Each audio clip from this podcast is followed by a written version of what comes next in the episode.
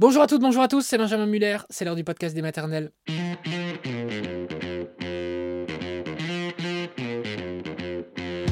Le podcast des maternelles, ou comment entendre et réentendre un passage de l'émission du jour que vous auriez pu manquer. Voilà, on ne vous en veut pas. Vous n'avez pas pu être devant France 2 à 9h30, c'est pas grave, vous avez le réflexe. Réflexe podcast Allez, on écoute l'épisode du jour.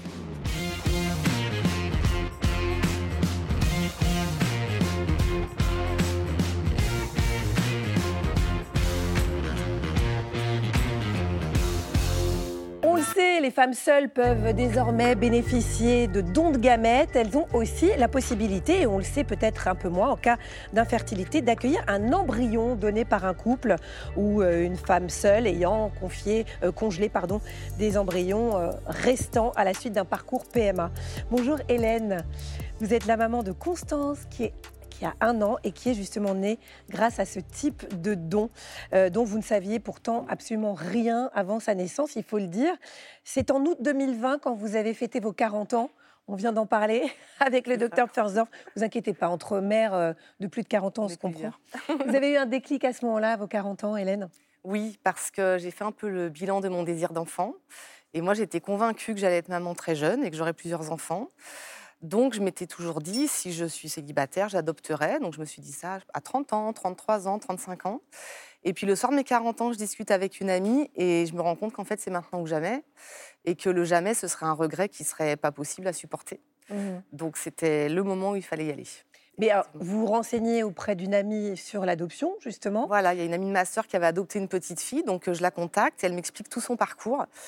Et là, je me suis découragée assez vite, j'avoue, parce que c'était très compliqué.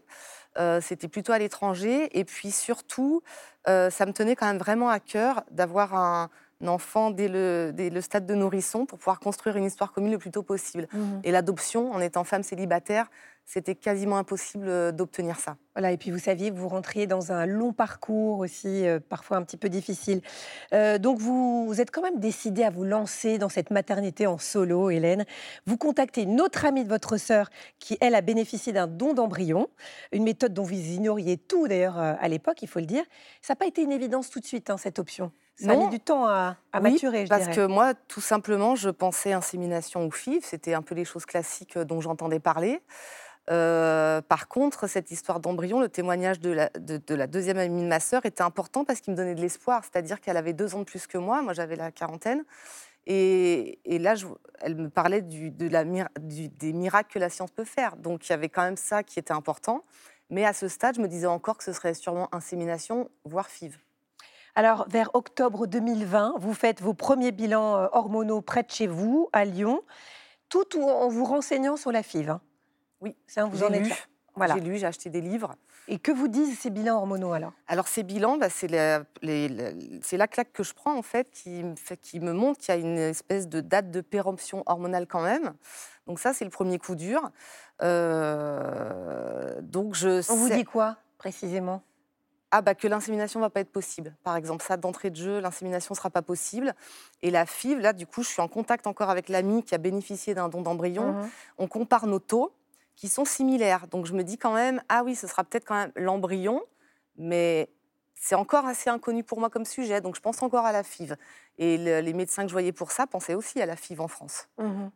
Alors vous vous découragez pas, hein, euh, vous vraiment vous tenez à ce projet et vous allez contacter une clinique en Espagne et puis vous faites une nouvelle batterie d'examens. Vous échangez avec eux le 16 décembre précisément, Hélène. Que vous disent-ils à ce moment-là? Alors la médecin que j'ai euh, en visio, à ce moment-là, en fait, me parle euh, d'insémination en me disant que ça va être compliqué l'insémination, me parle un petit peu d'embryon, mais elle insiste beaucoup plus sur la FIV. Alors elle explique l'importance de, euh, de, de- pour des mamans peut-être d'avoir des enfants qui portent nos gènes. Alors je crois aussi que cette médecin, parce que moi j'ai été, j'avais déjà fait le chemin quelque part en me disant euh, si la FIV c'est pas possible, je demande rapidement, sinon ce sera embryon. Je demande le pourcentage de chance que j'ai de réussite avec une FIV. Elle me parle de 10%. Donc du moment où elle me dit ça, je sais que ce sera l'embryon. Et la médecin, elle insiste un peu sur la FIV parce que je, je pense qu'elle croyait que j'étais en début de réflexion. Et elle comprend qu'en fait, je suis décidée, que ça fait que j'ai réfléchi intensément et que je suis prête. D'accord. Alors, est-ce ce qu'il faut dire aussi, c'est que vous n'aviez pas forcément envie de transmettre vos gènes à votre enfant? C'est ça, en fait. J'ai mis du temps. Après, j'étais déjà partie de l'idée de l'adoption. Donc, de base, ça faisait longtemps que je m'étais dit que mon enfant n'aurait pas forcément mes gènes. C'est peut-être ce qui a facilité l'acceptation du transfert d'embryon.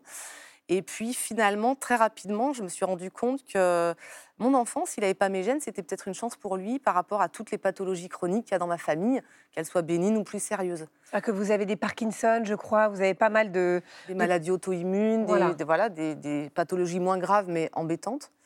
Et effectivement... Euh, Donc, vous vous dites, bon, la FIV, on rappelle pour nos téléspectateurs, fécondation in vitro, je ne sais pas. Et puis l'idée de l'embryon commence quand même à s'imposer à vous. Quand est-ce que vous prenez la décision définitive alors? Ah bah, Je crois que c'est le jour où j'ai le médecin en visio. En fait, ça me paraît assez clair finalement direct, vous vous êtes dit, bon, allez, on y va, on fait le don d'embryon. Voilà. Alors, vous allez euh, commencer un traitement euh, hormonal et puis vous allez vous rendre à Barcelone pour un transfert d'embryon accompagné d'une amie. C'est le 30 décembre, 15 jours après les examens. Comment est-ce que vous êtes euh, prise en charge sur place? Comment ça se passe cette journée? Alors, sur place, alors je dis que c'est très rigolo parce qu'avec l'amie avec qui j'étais, on était de très bonne humeur et tout nous faisait beaucoup rire. Donc en fait, on est accueillis, euh, il y a une infirmière qui nous suit tout le temps, qui nous accompagne dans les bureaux, partout où il faut, et on nous installe euh, juste avant le transfert dans une pièce qui nous fait beaucoup rire, c'est sûrement nerveux avec les émotions, qui nous fait penser un peu à l'intérieur d'une fusée, on trouve ça assez surréaliste, c'est tout petit. On est en plein Covid, donc on a les masques, les blouses, on a les chaussettes, on a tout ça. Il y a un écran qui me dit bonjour Hélène, qui me salue, donc on trouve ça très enveloppant, très mignon. Et puis tout d'un coup, l'écran affiche, c'est parti pour l'aventure. Donc là, on passe dans une pièce où il y a des fonds marins. Euh, voilà, un siège. Tout est très zen, en fait. Et mon ami peut m'accompagner jusque-là. Et là, à ce moment-là, moi, je suis déjà allongée. Puis il y a une dame qui arrive avec une grande sonde. Et là, on m'explique qu'il y a l'embryon au bout, en fait. Alors nous, on trouve ça très surréaliste, puis on ne le voit pas, c'est impossible à voir. Donc il y a un rire, je sais pas, on rigole, c'est un peu nerveux. Très joyeux ça, aussi, on trouve ça génial. en fait, on, nous, on hallucine tout le temps. On se dit, mais c'est fabuleux de pouvoir voir ça. Donc elle repart. Et puis très vite après, le médecin vient, transfère l'embryon. Une minute, une minute trente après, c'est fini. On comprend pas, on se dit c'est pas possible. Il y a zéro douleur, en fait, c'est voilà très rapide. Et là, on me dit que je peux me lever. Parce que j'ai un peu du mal à faire du parce que j'ai peur que ça tombe tellement ça allait vite. Oui, oui, c'est ça. Mais je crois que toutes les femmes qui font des fibres ont, déjà cette impression-là. Alors, ce qui est magique, c'est qu'en plus, vous pouvez voir l'embryon sur l'écran. Alors, on me demande effectivement, juste avant le transfert, si je veux voir mon embryon. Et je leur dis, ben, évidemment. Ben non, on vous demande parce qu'il y en a qui veulent pas. Et là, on me transfère la vidéo de l'embryon extraordinaire qu'on m'a trouvé puisqu'ils me l'ont présenté comme ça. Et là, c'est incroyable en fait. C'est une vidéo, ça bouge. Et moi, je trouve que ça ressemble à une fleur. Voilà, tout de suite. Oh. C'est très émouvant et en même temps, bah, je rigole. Voilà, je suis transcendée. Vous dites, ça, ça, va être mon enfant, quoi. C'est exactement ça. Est-ce que vous avez des informations sur les donneurs? Alors, au tout début, quand on arrive dans la clinique, effectivement, alors en visio, déjà, elle me dit ce sera de type caucasien. C'est comme ça, on n'a pas le choix. Et arrivé à la clinique, euh, je ne le savais pas, mais je vois un premier médecin qui m'explique qu'ils ont trouvé un embryon incroyable. Et là, j'ai un mhm. papier où il y a les caractéristiques de visage des donneurs.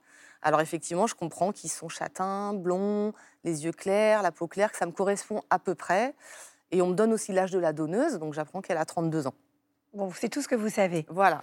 Alors, c'est quand même miraculeux parce que ça a marché dès le premier coup, Hélène. Incroyable. C'est incroyable. Comment est-ce que vous avez réagi quand vous avez su que vous étiez enceinte? Alors ça, je l'ai su euh, le 8 janvier, je devais faire une prise de sang et donc j'attendais les résultats qui sont arrivés quand j'étais en classe parce que je suis instite. Donc euh, j'ai dû attendre la pause et j'étais quand même très stressée, mais, mais optimiste. Bizarrement, c'était depuis le début, j'étais pas angoissée que ça tienne pas. Donc j'ai appelé l'amie qui m'a accompagnée euh, à Barcelone, qui est la marraine de ma fille. Donc on a tout fait au téléphone avec les haut-parleurs. On a vu que les taux avaient explosé et là on a on hurlait, on, était, on était hystérique. On était hystérique. Vous avez explosé comme les taux, quoi. Exactement, complètement. C'était Bon, alors euh, la grossesse se passe bien. Après, on a essayé de vous déclencher quand même pendant plusieurs jours. Ça n'a pas marché, donc vous avez terminé en césarienne, comme on dit. C'était le 15 septembre 2021. Alors cette première rencontre, Hélène, comment ça s'est passé? Alors du coup, ils ont. Moi, j'avais déjà une péridurale et comme j'ai senti les débuts de l'incision, ils m'ont remis une dose mmh. d'anesthésiant, donc je planais beaucoup. donc quand ma fille est sortie, ils l'ont passé par-dessus le drap, le champ qui protégeait. Il y avait ma petite sœur qui m'accompagnait ce jour-là, qui était présente. Donc je me rappelle avoir dit salut. Euh, je me rappelle avoir vu ma sœur euh, pleurer un peu d'émotion, donc ce qui m'a fait un peu pleurer. Et puis en fait après moi j'ai été malade, j'ai vomi parce que j'avais eu mmh. trop de doses, je pense. Donc ma sœur a emmené ma fille. C'est mon souhait, j'avais mis par écrit ça en cas de césarienne justement de séparation. Et après, ils me l'ont ramené pour faire le pot à pot. Alors, euh, je me rappelle de ce moment, mais pas des sensations du pot à pot, parce que j'étais encore un peu trop shootée, en fait. Mm. Donc, il m'a fallu plusieurs heures pour ressentir tout ça. Et quand je suis remontée dans ma chambre, bah, le bébé dormait, en fait. Et j'ai juste pensé à me goinfrer beaucoup parce que j'avais fait du diabè- diabète gestationnel. Oui, donc il fallait vous rattraper un Donc, petit j'avais peu. prévu un sac plein de cochonneries à l'hôpital et Ça devait c'était trop bon, bon. ce moment, trop trop bon. Et dites-moi, est-ce que vous appréhendiez en fait euh, ses traits, son visage? Parce Alors, que oui. c'est forcément un bébé qu'on qu'on peut pas fantasmer, qu'on peut pas trop projeter. Oui, complètement. Euh, alors moi, j'avais toujours eu peur de trouver mon bébé moche et d'être très lucide parce que je voyais toutes les mamans que je connais qui ont toujours trouvé leur enfant beau et moi je me disais non mais moi je vais être lucide si j'ai un enfant quelle que soit la manière. Et là j'avais encore plus peur puisque je me suis dit je vais être objective puisque c'est pas vraiment mes gènes. Et finalement quand elle est née, je l'ai trouvée absolument parfaite Mhm. et ça me fait beaucoup rire parce que quand je vois les photos, euh, je vois qu'elle a le nez tordu, je vois que voilà et, et je m'en suis rendu compte trois mois après Vous aviez la subjectivité donc euh, qu'on a toutes. hein. Ah bah je me suis dit ça y est, je suis une maman. Euh, vous pensez aux donneurs de temps en temps, aux Oui. cadeaux qu'ils vous ont fait bah, ils sont en fond, en fait, les donneurs, parce que déjà, j'arrive, alors j'y pense beaucoup, j'essaie d'y penser de façon très saine. Euh, je me dis souvent que, oui, ils ne voient pas le fruit de, de ça, mais moi, ma fille, je la trouve tellement hein, magnifique. Et après, c'est juste une reconnaissance éternelle des donneurs, parce que sans cette générosité, en fait, je ne pouvais pas réaliser ce rêve euh, Bien sûr. incroyable.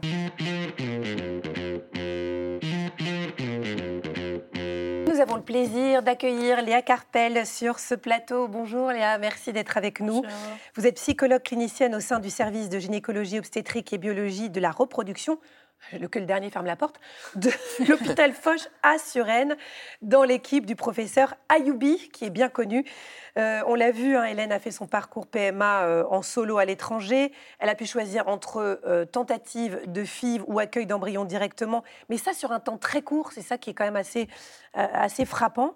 Est-ce que ça se passe de la même façon en France et avec les mêmes délais surtout?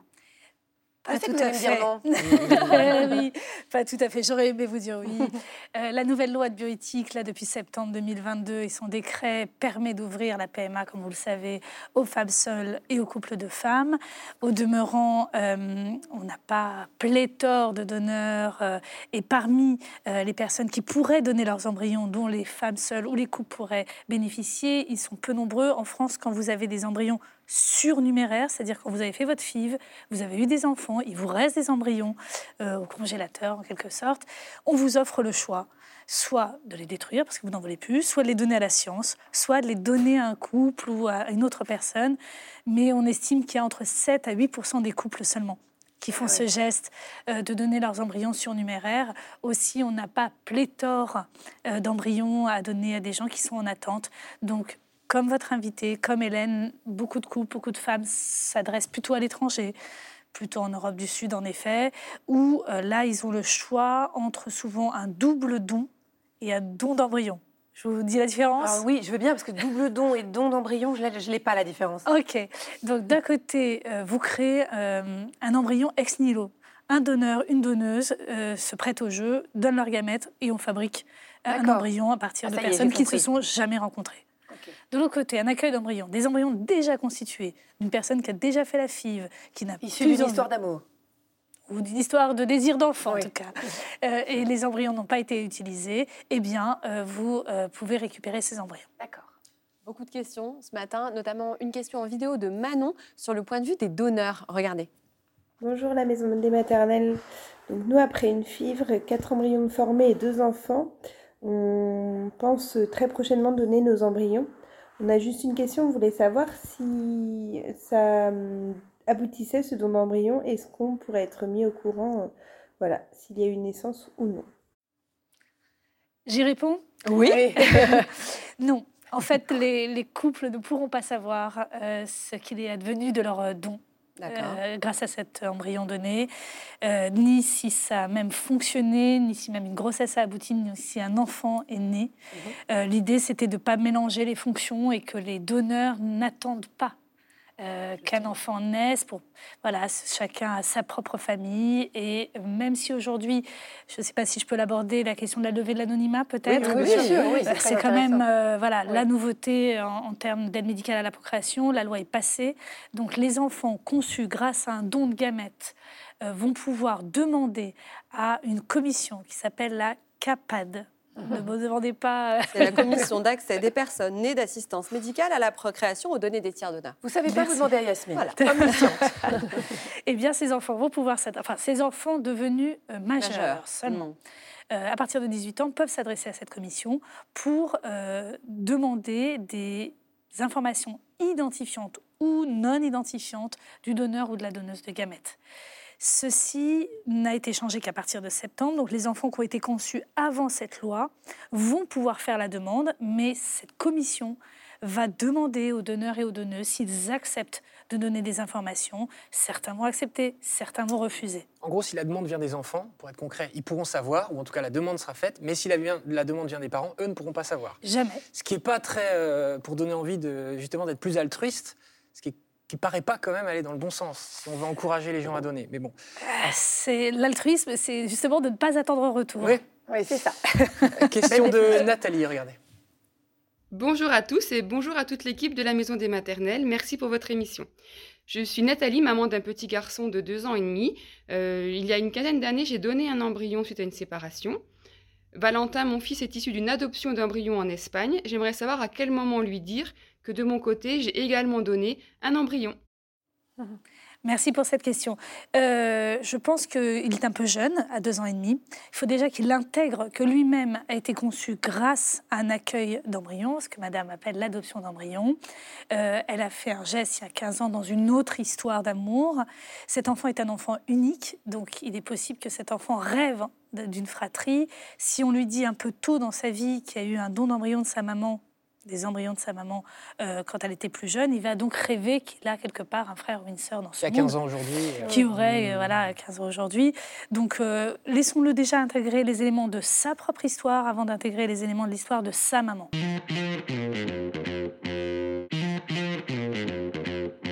Est-ce que les enfants issus de la même fratrie génétique peuvent se retrouver, même si le don est anonyme? C'est une bonne question. Aujourd'hui, à l'heure des tests génétiques, euh, le monde a changé. C'est illégal en France. En France, c'est illégal. L'amende est de 3700 euros, quelque chose comme ça. Mais beaucoup d'enfants, euh, il suffit de mettre un peu de salive dans un petit tube, de l'envoyer aux États-Unis dans une des sociétés fort Et on connues. reçoit en 15 jours. euh, En voilà. 15 jours, on reçoit certes ses origines, euh, voilà, mais surtout, il y a la possibilité de faire un match avec les siblings, c'est-à-dire de, de retrouver des gens qui ont le même encodage génétique que vous, en tout cas le plus proche possible. J'aurais Et fait les tests dans le même laboratoire. Ce qui est assez fréquent, parce qu'il y a trois très gros laboratoires de tests Qui se génétiques dans le partagent monde leurs données ou pas? Qui ne se partagent pas leurs données, mais à chacun, ils ont quelques millions d'utilisateurs.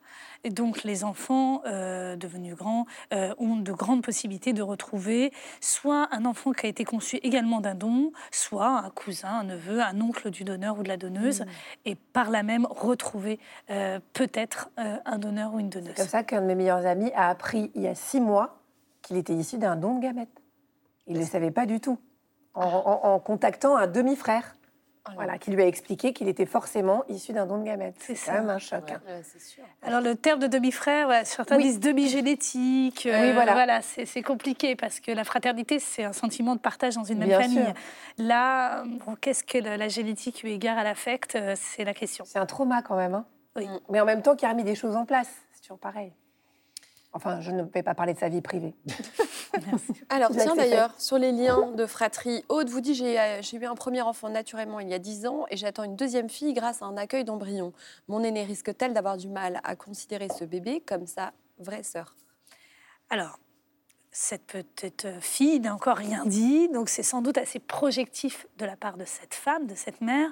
Il se peut qu'elle ait souffert pendant dix ans de ne pas avoir réussi à avoir un autre enfant par ses propres gamètes, qu'elle ait dû accepter de renoncer à ses gamètes, accepter un don, euh, et c'est peut-être elle qui aura du mal à faire en sorte que les deux enfants soient totalement à égalité et dans son cœur et dans sa tête. Donc c'est à elle de faire un travail d'acceptation que cette deuxième enfant qui n'est pas née avec son gamète euh, et soit de la même façon son enfant et donc la sœur de sa fille aînée.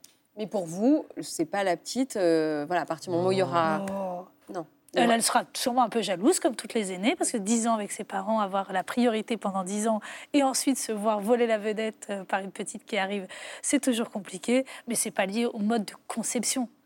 C'est euh, le mode de conception, normalement, c'est l'intime parental. Donc l'enfant ne, ne s'en mêle pas a priori. Donc euh, non, c'est pas la- c'est pas la petite fille qui devra faire ce travail, c'est sa mère.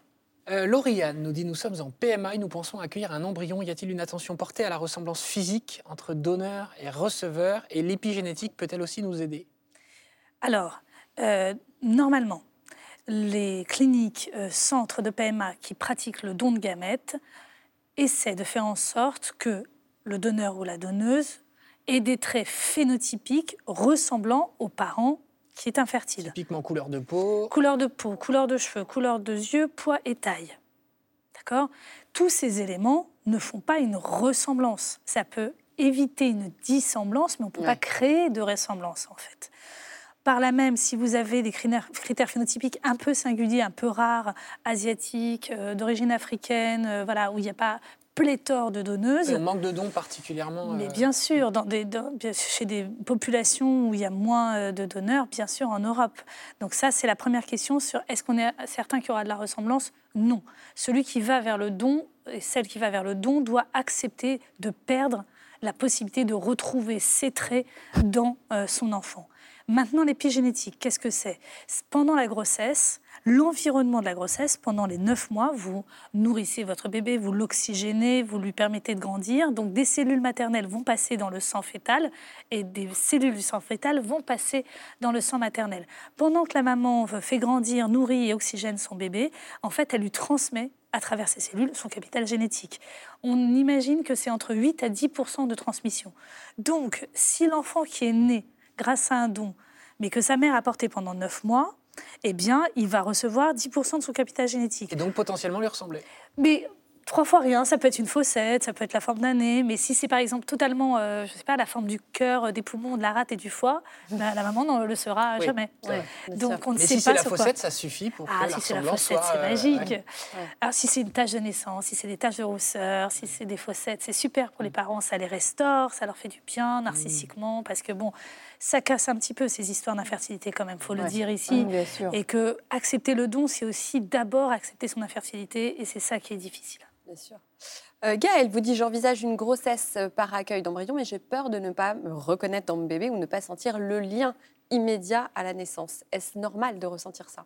Oui, mais ça voudrait dire peut-être qu'il faut qu'elle travaille un petit peu sur elle-même avant d'être enceinte, pour voir si vraiment elle a accepté de se défaire de son capital génétique, d'accepter les gamètes d'illustres inconnus, parce que dans l'accueil d'embryon, il n'y a même pas la rêverie que l'enfant ressemblerait strictement au conjoint fertile. Oui. Là, il faut renoncer à toute ressemblance possible. Et euh, votre invité parlait d'adoption euh, d'embryons, c'est peut-être intéressant. euh, parce qu'il faut imaginer que ces embryons sont issus d'une autre cohorte qui a peut-être donné lieu à la naissance d'enfants. Donc cet embryon qu'ils vont accueillir, c'est un embryon qui n'a pas servi. Donc c'est entre don et abandon.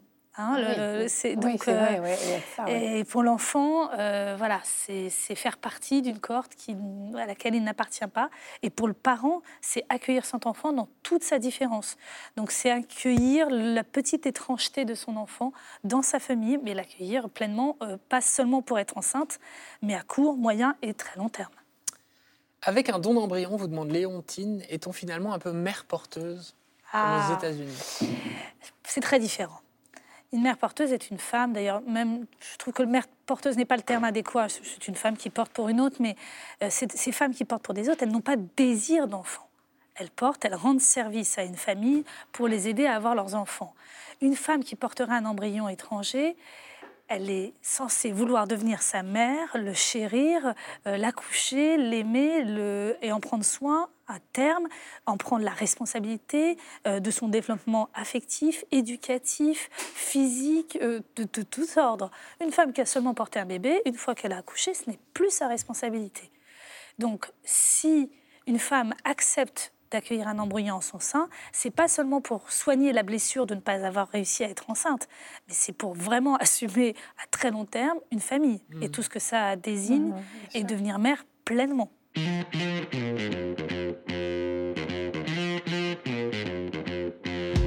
Voilà, c'est la fin de cet épisode. Merci à toutes, merci à tous de l'avoir suivi. On se retrouve demain sur France 2 ou sur les réseaux sociaux d'ici là. Ciao tout le monde